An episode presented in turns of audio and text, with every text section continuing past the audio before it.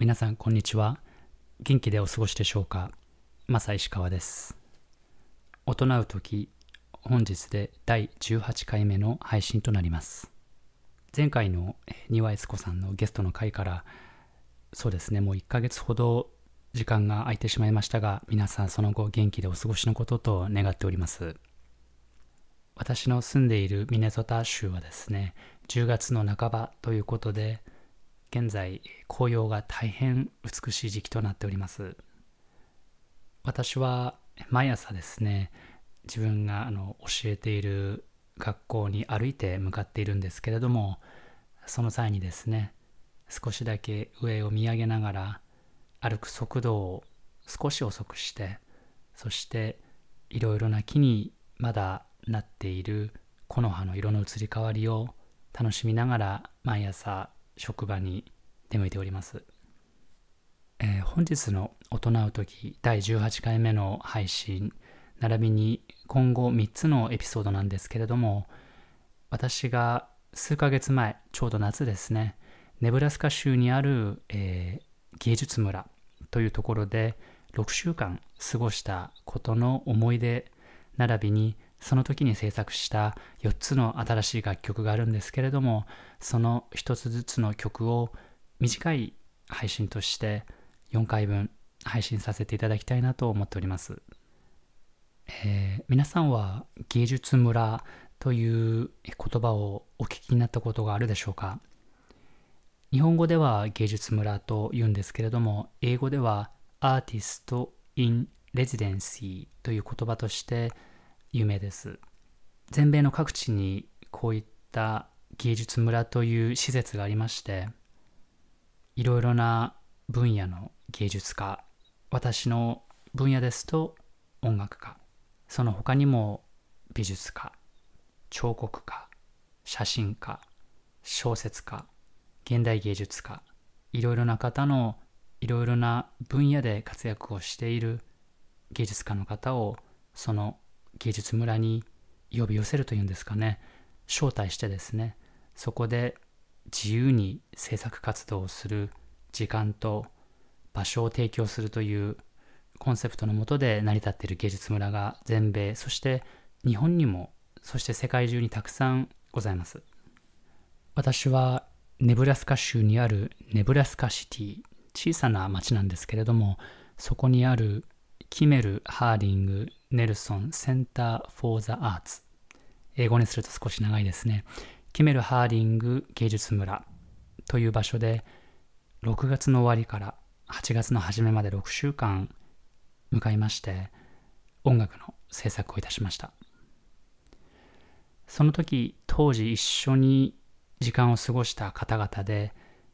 油絵を描く方もいらっしゃいましたし、小説家の方、そして現代視覚芸術家の方もいらっしゃいまして、皆さんそれぞれ住むアパートというんですかね、場所は違うんですけれども、夕方になるとですね、あの、皆さんで一緒に食事をするにあたって、外でバーベキューをして、楽しいお話をしたり、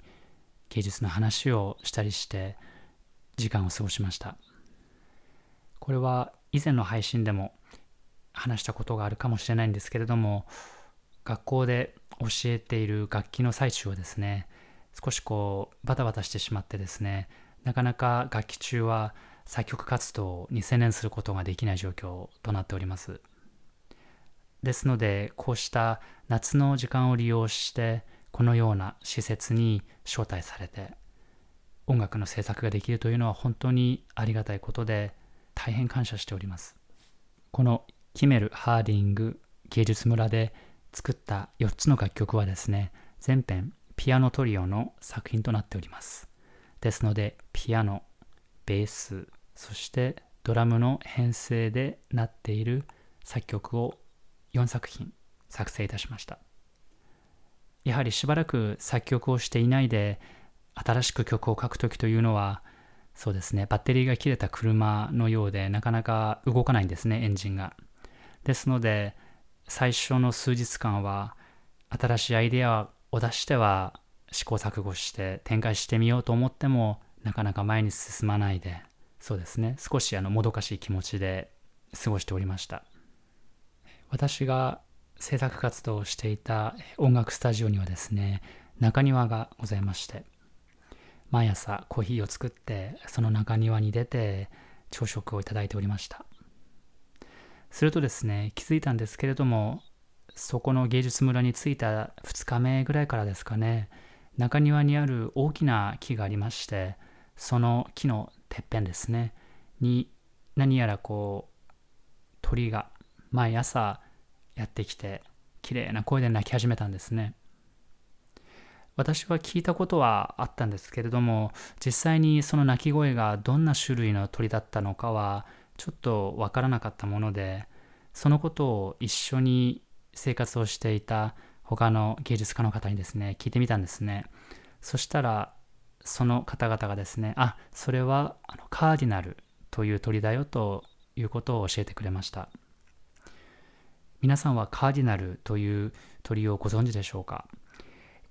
私の記憶が確かであれば、私が日本に住んでいた頃には日本では見かけたことがない鳥だとは思うんですけれども、アメリカに来てから、特に中西部ですね、ネブラスカ州にいた時によく見た、見かけた鳥の種類でですね、羽の色が真っ赤で大変鮮やかなんですね。とても美しい鳥です。私が滞在していた6週間という間、ほぼ毎日そのカーディナルはその木のてっぺんに来て美しい声で鳴いておりました。姿は一度も見たことはなかったんですけれども、毎日ですね、その鳴き声に心を癒されて作曲活動をしておりました。作曲活動を始めてそうですね、3、4日経った頃に、その鳴き声を聞きながらふとカーディナルという鳥が私たちの前に現れて泣き続けること泣くということに何かしらのメッセージがあるのかなとふと思いましてインターネットで調べてみました。そこで分かったことはですね西洋の世界ではこのカーディナルという鳥がもしあなたの目の前に現れて泣いたとすればそれはあなたが過去に知り合った大切な人。今はもう会えないかもしれないけれども過去に出会ったあなたにとって大切な人がそのカーディナルの体を借りてあなたにメッセージを送っているという内容で大変心温まるものでした。メッセージの内容もですね見守っているというような内容でして私はこの言われを発見した時にとてもなんだか嬉しくなってしまいましてですね私の過去の過去に出会った人過去にお世話になった人今でも心の中で思っている人のことを考えて幸せな気持ちになりました。この経験をもとにですね本当に不思議なことなんですけれどもあの少しずつ作曲活動も順調に進みまして芸術村に着いてから1週間そして2週間程度でですね新しい1曲目の曲を完成させることができました。そしてこの一番最初に作った曲はこのカーディナルとの経験を合わせてカーディナルが泣く時というタイトルをつけました。ここでですね私が実際にこの芸術村で毎日耳にしていた美しいカーディナルの歌声をマイクで録音いたしましたのでどうかお聴きください。